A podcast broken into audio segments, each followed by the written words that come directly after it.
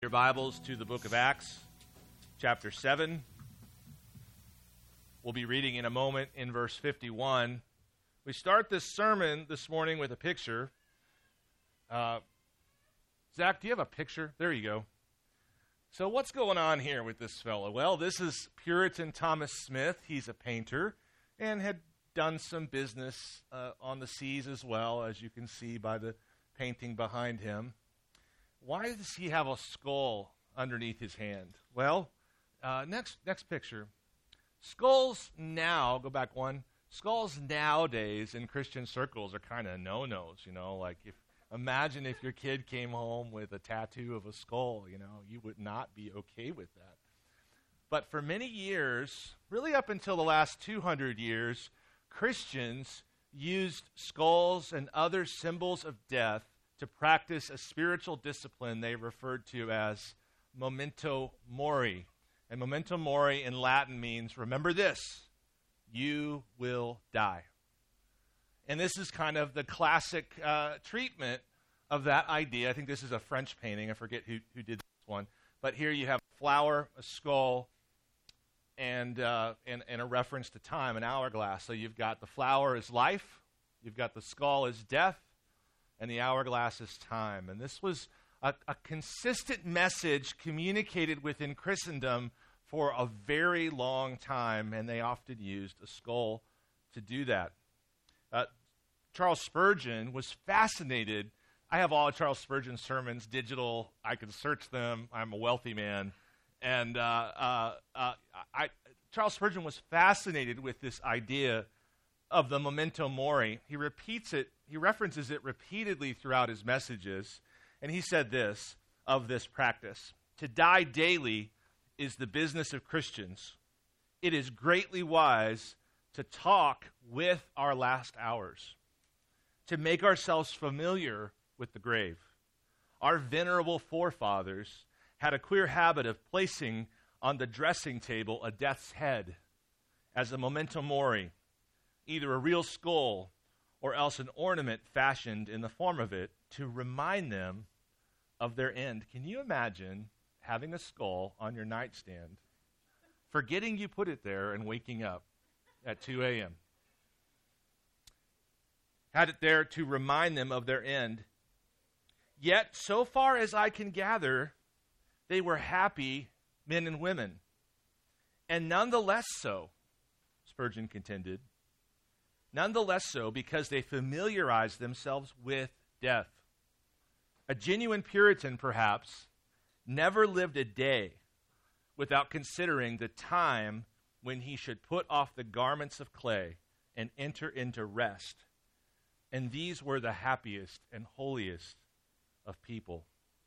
So, up until recently, memento mori was actually a Christian discipline led Christians to consider, perhaps even daily, the reality of their impending death. And this reality of their impending death, Spurgeon contends, made them happier and holier. Now, our text today in Acts chapter 7 is a text that was often used throughout church history to do this very thing for the people of God. And that's what we're going to do today. We're going to think about dying. Aren't you glad you came? We're going to think about dying using the death of Stephen, which is among the saints of God in the scriptures in the New Testament, the most detailed death except for the death of Christ himself. We get a lot of interesting detail in this story, and we will use Stephen's story this morning to think about our own deaths. So, beginning in verse 51, let me read. You stiff necked people, this is Stephen speaking to the Sanhedrin, to those who were in disagreement with him. You stiff necked people, uncircumcised in heart and ears, you always resist the Holy Spirit. As your fathers did, so do you. Which of the prophets did your fathers not persecute? And they killed those who announced beforehand the coming of the righteous one, whom you have now betrayed and murdered. You have received the law as delivered by angels and did not keep it. Now, when they heard these things, they were enraged, and they ground their teeth at him. But he, full of the Holy Spirit, gazed into heaven and saw the glory of God and Jesus standing at the right hand of God. And he said, Behold, I see the heavens opened, and the Son of Man standing at the right hand of God. But they cried out with a loud voice and stopped their ears and rushed together at him. Then they cast him out of the city and stoned him. And the witnesses laid down their garments at the feet of a young man named Saul. And as they were stoning Stephen, he called out, Lord Jesus, receive my spirit. And falling to his knees, he cried out with a loud voice, Lord, do not hold this sin against them. And when he had said this, he fell asleep. Let's think about death this morning using this text and grow as Spurgeon encourages us, not only more comfortable, but more happy and holy as a result of thinking about this ultimate reality that all of us are going to face. Probably one of the basic questions that people have of religion in general is what happens when I die? You can imagine that being if you had the, uh, the, the priest and the rabbi and the let's say the Hindu at the bar, you know, and uh, the beginning of a joke. You can imagine that if you wanted to get to kind of the bottom the bottom nuts and bolts of what they think about things, you might just say to the priest, to the rabbi, to the Hindu, hey, what happens when I die? What do you think happens when I die? And you would learn a lot by asking that particular question. Well, in this passage, we see the Christian explanation for what happens when we die, and it's in verse 58. Then they cast him out of the city and stoned him, and the witnesses laid down their garments at the feet of a young man named Saul. And as they were stoning Stephen, he crawled out, Lord Jesus, receive my spirit. And falling to his knees, he cried out with a loud voice, Lord, do not hold this sin against them. And when he had said this, he fell asleep. So the Bible often describes dying as a separation of the body and the spirit. The King James uses the phrase, he gave up the ghost, which I think we should use more often. Uh, maybe that will be on my tombstone. Ghost given up. Stephen understands death that way so that as his body is shutting down as a consequence of the repeated stones being hurled at his body, Stephen understands that as his body is going to sleep, as it is shutting down, his spirit will continue.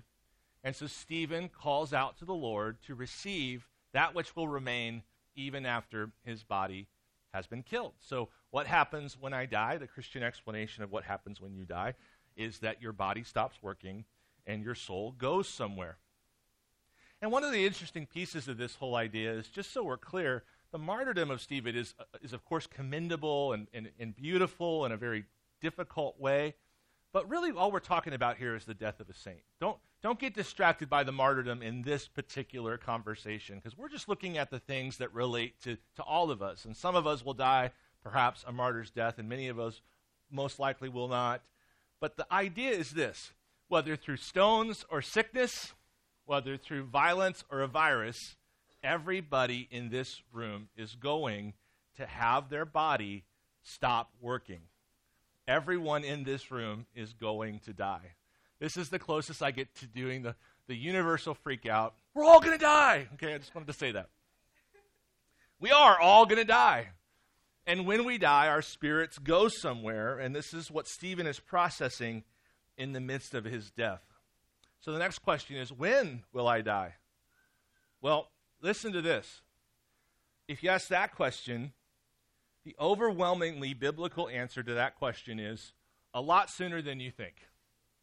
That's, that's the way the Bible usually answers that question. What will happen when I die? We've seen the answer to that. When will I die? The Bible would encourage you to think that you are likely to die sooner than you think you will. That's, that's the plan. That's the way to approach this issue of death. And that's why I think Spurgeon is contending in part that the Puritans were so happy and holy was they understood this. Of course, back then life was so much more fragile even than it is now. Medical interventions were extraordinarily lacking. People died of colds, for instance. You know, and, and so, so the, the idea or the familiarization with death, pretty much everybody in the Puritan age would have washed the bodies of their loved ones and prepared them for burial. Everyone was much more familiar with death. So, when will I die? For them, it wasn't difficult to harmonize their personal experience. Listen, it wasn't difficult for them to harmonize their personal experience Bible says. Sometimes we talk about the gap that we experience in all of our faith between what God says and what we see. And in this particular issue, we have a gap to contend with because we don't think about dying imminently, right? We don't, we don't think about impending death. And why don't we? Well, praise God, we live in a much more safe, sterile, perhaps, sanitary uh, environment. Death does not seem to be living door to us like it did to them. But the Bible wants you to believe and think and anticipate that the truth is you really could pass at any time. Isaiah 46 says, All flesh is grass, and all its beauty is like the flower in the field. The grass withers, the flower fades.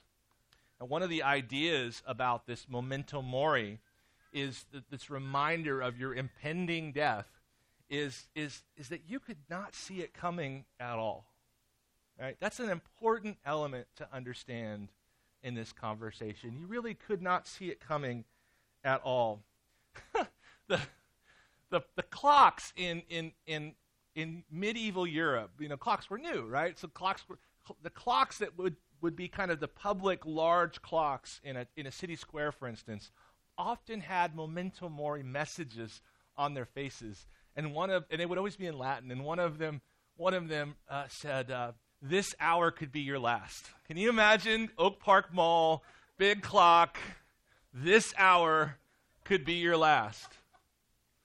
Honestly, you know, I think there's a lot of value in that. And there was, a, there was another saying on, on one of the clocks that said, every one wounds, every, all wound and one will kill. And it was essentially saying that that every minute is taking is wounding you. Every every minute you're getting older, you're moving toward death, and then at some moment, just like with Stephen and these stones, one of them is going to be the last one, right? And so the answer to when will I die is honestly a lot quicker than you probably expect. That's the way you should think about it, whether it happens that way or not. And this is also true because whether you realize it or not, you know, after about 30 years old, time triples, quadruples in speed. Have you seen that meme that says if you want to know how to make time stand still, just do a plank? Right? Have you ever tried to do a plank in like 30 seconds feels like a decade? You know, there's this weird thing that happens, and I don't really even know why, but when you hit a certain age, time just speeds up and it just goes so much quicker than it ever did before. And so, in that respect, death will come sooner than you think because life just has a way of getting, getting away from you. There's another piece of this unexpectedness to think about in the story of Stephen, and that is, is that Stephen was far more important than we are. Stephen was far more necessary than we are. In other words, the Lord took a man from the moment in which he was, in every respect that could be seen, essential for that moment. Stephen was important. He was a key contributor to the life of the early church. He was doing really important things. And so one of the things to remember about this idea of impending death is is there's really nothing that you're about right now that couldn't be immediately interrupted by the Lord's decree for your life to end. If God would uproot Stephen from this earth so imminent, so immediately, in spite of all of the significance he had in the moment, he, he could do that to me. He could do that to you. Uh, this is a difficult but important understanding of this impending piece of death, which seems to be key to sanctifying.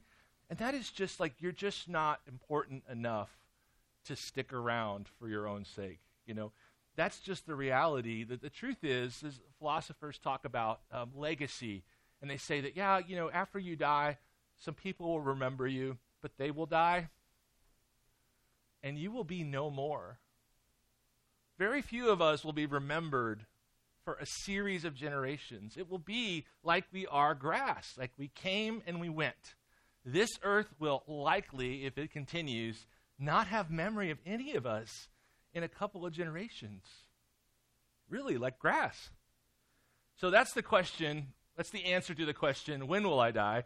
Now, the, the most important question that this text addresses is how will I die? Now, I'm sure you're just like me in this respect. You've thought about like ways you don't want to die, right?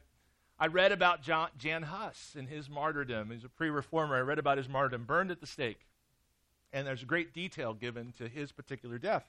And I thought that's that's not on my list of preferred ways to die. I don't want to die that way. So when we ask the question, "How will I die?" we typically ask sort of um, sort of uh, weapon disease mishap we think of the, the kind of way, the thing that will kill us. You know, professor, candlestick, library, you know, kind of stuff. Like, like how will we die is usually the, that kind of deal. What we're not asking is how will we behave on our deathbed? And honestly, of all of the things we're talking about today, this is the one over which we have most control. And this is the one that we ought to focus on most in terms of honoring God and loving others not how will I die in terms of, you know, stoning or airplane crash or coronavirus, but how will I die? How will I behave on my deathbed? And one thing I want you to really take to heart, as I've been with people over the years as a pastor, as they've spent their last few days on earth, you don't become a better person just because you're on your deathbed who you are leaks out in that moment. So this, this notion of being ready always for death involves developing a kind of character that will stand and endure well in the final moments. You won't immediate, you won't miraculously become non, a non-bitter person. You won't miraculously become a non-complaining person. Friends, I've been with people who were complaining sorts on their deathbed. And you know what they did as they died? they complained. I've, I've been with people who have strong uh, tendencies towards self pity. And you know what they do when they die? That self pity expresses itself. I, I've, I've been with people who have a strong tendency toward kindness also. And what happens on their deathbed is, is that kindness expresses itself. So, whatever you are is what you're going to be on the day that you die. So, answering the question, you know, how will I die? We want to die well. We, we, we, want to, we want to die in a way that expresses love to, our, to, to people in our lives, but also to the Lord. And so, Stephen is the stellar model for how to die well. And I'm just going to walk you through, I forget how many there are, four or five kind of pointers that we should think about in terms of how to die well. So let's look back again and read verse 59 again, just to refresh our understanding, refresh the text in our minds. As they were stoning Stephen, he called out, Lord Jesus, receive my spirit. And falling to his knees, he cried out with a loud voice, Lord, do not hold this sin against them. And when he had said this, he fell asleep. So let me give you some, some, some ideas of what a good, honorable Christ exalting, people loving death looks like. First one do your best to die in full assurance of your salvation. That's number one. Do your best to die in full assurance of your salvation. The deathbed is not the place to seek assurance, it's the place where assurance shines. As we've said before, you don't have any idea when you'll die. And so, this issue of knowing that you are indeed Christ's is essential. Death is hard. Death is hard. Assurance sweetens that bitter cup greatly. Assurance sweetens that bitter cup greatly. I lived next to a, a nursing home when I was a very young pastor. Uh, we were maybe, you know, a block away from a nursing home. And I was the associate pastor of this of a church there in town, and I got a call from the nursing home saying there's a woman here who uh, was moved here by her family. She's not close to her home church, and so on and so forth, but she's um, holding on. Uh, it's time for her to pass, but something's just keeping her holding on. And it was Christmas Eve, or maybe the day before Christmas Eve, and they asked me, Would you come and talk to this woman? She said she's a Baptist, and you look like a Baptist, so will you come and will you come and talk to, to this woman? And so I did. I don't even remember her name. Sweetest, sweetest woman ever. And I just sat with her for most of a day, and I just said, "So tell me about what's. Tell me about your life. Tell me, tell me your story." And and then I said, "So the nurses have been telling me that you, you know, you have um, congestive heart failure and it's quite severe." and um, they're you know they're they're thinking maybe you have some concerns or some fears that's just keeping you from resting like maybe you you you should and she said yeah i do and she said you know i, I wake up I, I, catch myself not breathing and i get scared and and so on and kind of going through these adrenaline cycles and so forth really just holding on and i i i, I I don't remember her face, but I remember how her hand felt in my hand. It was that smooth, soft old late cold old lady hand, you know? And i remember her little bony knuckles and all of all of the marks on her skin. And i held her hand and i said what do you think is going to happen when you die? And she said you know i i really know. I know that when i die my soul is going to go be with jesus and i said well tell me how you know that she said because he died for me and he made me a new person many years ago. He changed my heart, and I know, I know that when I pass, I'm going to be with Jesus. And I'm holding her cold little hand, and I just say, Well, then you could wake up in heaven on Christmas Day. And she said, That's true. I said, Isn't that amazing? She said, Yeah, it is.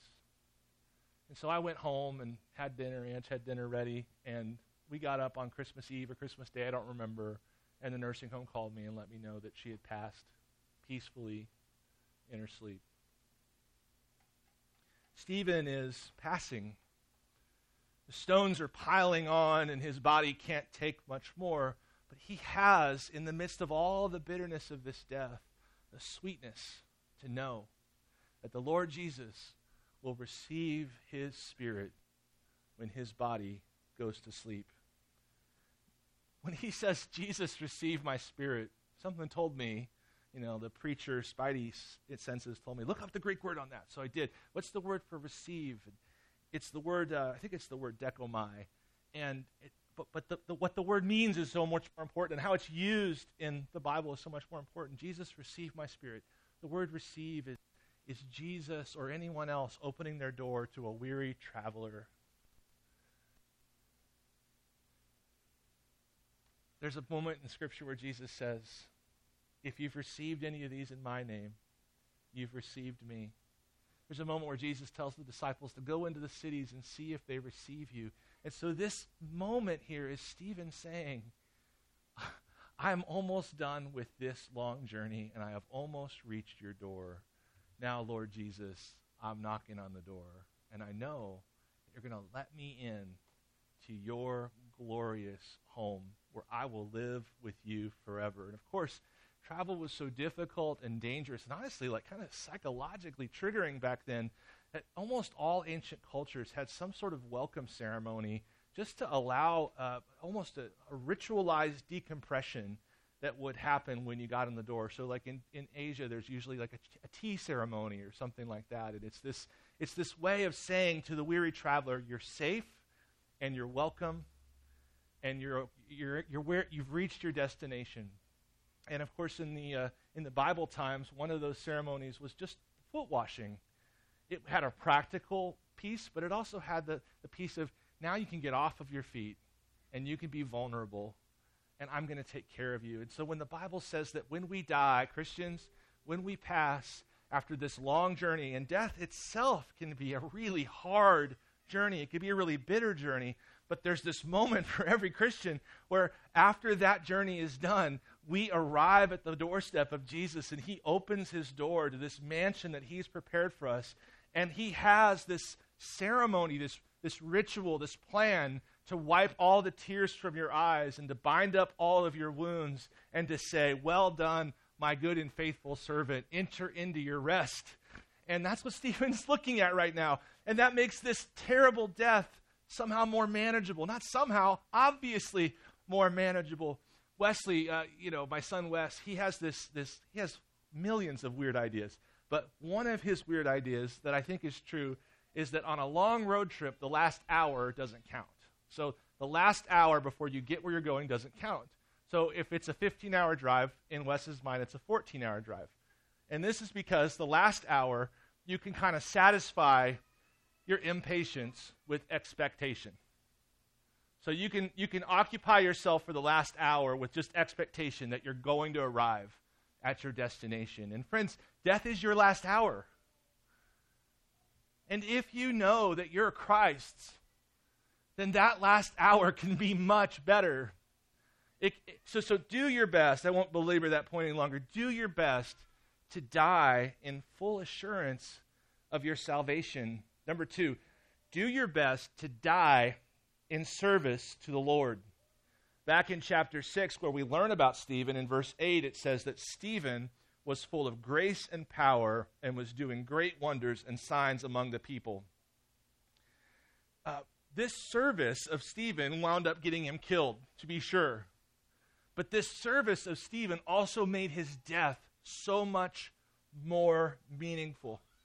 God, if you serve the Lord actively in your life, God gets to preach two messages to everybody else in your life that knows you and to the heavens. He gets to preach two messages. And the first one is I'm using sinners to accomplish my glorious work. So when, when God uses you in service, he gets to proclaim to the world through you I'm using people who were my enemies and are now my willing tools to accomplish my purposes. So that's message number one. But then if you keep serving and you keep serving and you keep serving like Stephen did, and then he pulls you out of the field. He uproots you and takes you home. He gets to preach a second message, and that is, and none of these people are so important to the work that I do that I wouldn't rather have them personally with me in my presence. And so he communicates to the world I use people to accomplish my purposes, but I don't use them as slaves. I love them. I want to be with them and I will pull somebody out right in the middle of an extremely important mission like Stephen was on, I'll pull somebody out right then if I choose to do so because I don't need them, and that's why I can love them. So if you will die serving the Lord, you will get to preach two beautiful messages to the world. Number one, God uses anybody. And number two, God isn't a slave driver, He's a father. He's given us all tasks to accomplish but he also loves us and wants to be with us. You know, Stephen was a deacon, and this reminds me of just that idea uh, related to assurance that when we serve well, we have, we have an additional kind of assurance that shows up. Uh, 1 Timothy 3:13 is the conclusion statement uh, regarding deacon qualifications. And Paul just says this about deacons, but I think it's good for all of us. For those who serve well as deacons gain a good standing for themselves and also great confidence in the faith that is in Christ Jesus. So some of these are building on each other. It's like, how do you get assurance? Well, know the gospel, trust the gospel, believe that God's word is greater than your heart. Yes. But do something with what you know. Serve others, love others, pour out your life. And in pouring out your life, you will gain great assurance. Number three, do your best to die swinging your sword. Uh, I was in Casper, Wyoming last week for a day and a half. Got to spend some time with one of my, a couple of my friends, and one evening, uh, one of my friends named Aaron and I were sitting around his fire pit, and he got to tell me the story that I only knew a little about that had happened a year before, in which one of his childhood friends was killed by a grizzly bear. You can look up the story. Uh, the, the, guy's name was Mark Uptain, and he was an elder at his church in Jackson Hole, Wyoming. And uh, just a man's man. He, he, he did the uh, Celebrate Recovery ministry at his church. Had, I think, five kids. The youngest one was 12 years old or so. And Mark had a, a business, a small business, but on the side, he did some professional uh, guiding as well. And so he was guiding a hunt for a man, for a young man from Florida. Uh, the young man took an elk the night before with kind of a bad shot with a crossbow and uh, they couldn't find the elk, and so they came back the next day and found the elk. Uh, began to gut the elk and process it, and a, a, grizzly sow ran right up onto both of them, the young man first. Mark, the guide, got the grizzly's attention. The Grizzly engaged him. And through, honestly, an epic battle, Mark fended off the grizzly. My friend said that when he went to the corner to see his body, he had fang marks on his fists from punching this grizzly over and over again. His bear, his bear spray can was discharged fully. The bear flee, fled the scene, and Mark, my friend, says that Mark, he, he just knows, was like, man, he really got me good. And he started walking to his horse and just collapsed dead. Both of his femoral arteries were, were ripped open by the bear.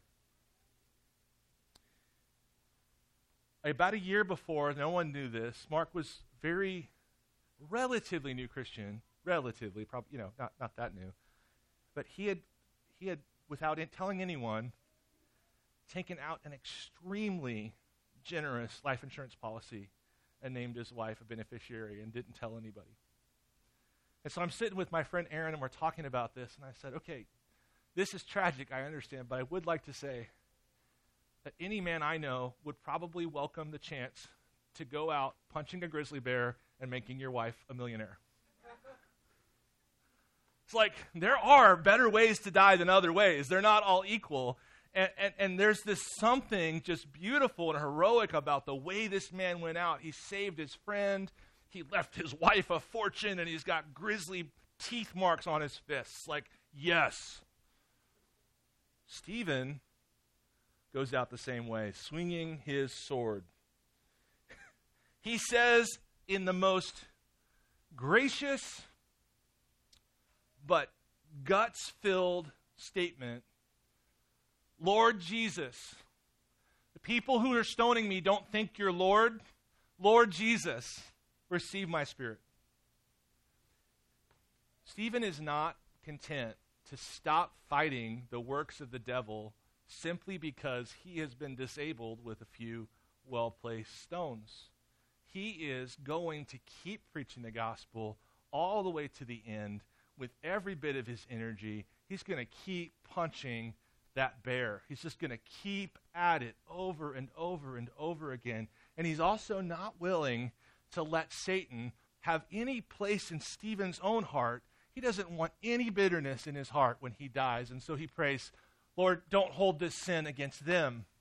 And also in that prayer, he's saying, you know what else? I don't want the devil to have any claim over these people. I don't, I don't want them even though they're killing me, I don't want them to walk in the kingdom of darkness. Lord, don't hold this sin against them. And you know what happens? God answers that prayer, at least partially, but magnificently, by redeeming the man who was holding the coats. And so Stephen's life is cut short, we would think, and his work is certainly left unfinished. But who was Stephen? What was he about? Well, he came into being as, uh, in ministry to care for Hellenistic widows. Greek, he, he came in, he emerged onto the scene of ministry to care for the Greek speaking people. And who is saved as a consequence of Stephen's prayer or related to Stephen's prayer is Saul, the apostle Paul. Who is the apostle Paul ministered to? The Gentiles this man died well. He not only fought the bear till the very end, but he left the world a much richer place. God really, really used his faith. This reminds me of a story about Jan Hus, who I said earlier was burned to death at the stake. Hus is the last name. Hus's last name means goose, and and he said reportedly, all these things get a little murky, but reportedly said something to the extent before they burned him. Today you will roast a goose, but in a hundred years, a swan will rise up that you will not silence. And Martin Luther, a hundred years later, nailed the 95 Theses to the door. Stephen swung his sword to the very end. Next one do your best to die in fellowship with the saints. You're going to be so much more at ease if you have brothers and sisters in Christ surrounding you in your death. And I'll explain why. Look at verse 8, or chapter 8, verse 2. Devout men buried Stephen and made great lamentation over him. Devout men buried Stephen and made great lamentation over him. What does that mean? Well, Stephen was a churchman. He died, he lived and died in service to the church, so that when he died, the people of God took care of his affairs. There is no way any of us will die with all of our affairs in order. There's just not a way to do that. It's just not possible. But look at this beautiful reality that when you die with the saint, within the community of the saints, I'll take care of the stuff that you couldn't take care of. This is expressed here by them burying Stephen. But we know that that's, that's, that's really just a, a picture of the overall way that the church would care for one of their own after they had passed. So it's, it's incredible that for those that are a part of a local church, we can die. Here's the crazy thing we can die knowing that God will take our soul and that our brothers will take care of our stuff. They'll, they'll take care of what needs to be taken care of people will step in, the, our brothers and sisters in Christ will step in and care for us. So the Christian, in this really interesting way, gets to die in total confidence in every sense. My heavenly future is secure, but the future that I'm leaving behind when I leave this earth, my earthly affairs and so forth, that's all going to be handled by brothers and sisters who love me. It's pretty awesome. And finally, do your best to see the Savior do your best to see, see the Savior. This whole text is, is really accented with Stephen's clear view of Jesus. Right? Stephen sees Jesus. He knows Jesus is reigning over all of this. He sees Jesus standing at the right hand of the Father. And it would be a really big mistake to end this sermon without talking about Jesus' death. Because his death is the pattern that Stephen's death followed, right? Jesus himself said, Lord, receive my spirit. Into your hands I commit my spirit. But Jesus died to save Stephen in the first place and to make the assurance that he had and the mission that he had and the clarity that he had and the fight that he had. To make all of that possible, Jesus, the one person who's ever lived who did not deserve to taste death and who did not honestly have to die, gave up himself as an offering to redeem all those who would be saved in the future. And he, Jesus, has made it possible for us to look death in the eye, to say, You could come up on me a lot quicker than I realize. And I don't have a lot of control or a lot of say over how that all goes down. But I do know this because you have saved me, I can die well. I, I can die well.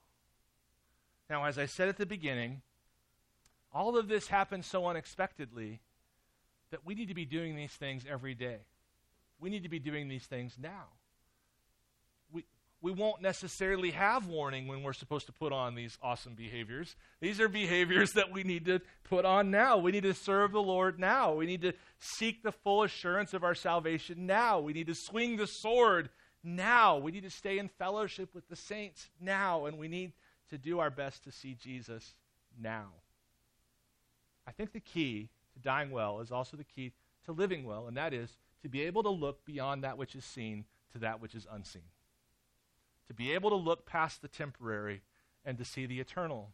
And that's something we have the opportunity to practice every day, so long as we have a day ahead of us. Let me conclude by reading Psalm 31. This is the psalm that Stephen quotes, that Jesus quotes in their death.